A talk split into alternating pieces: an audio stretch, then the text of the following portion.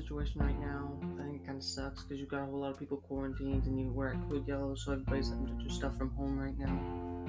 And I think it kind of sucks because it's a lot harder to get your questions answered because you guys send emails and other stuff, and it's hard to just like teach and everything online because you know you're not there and it's a lot harder to show them how to do it and stuff like that.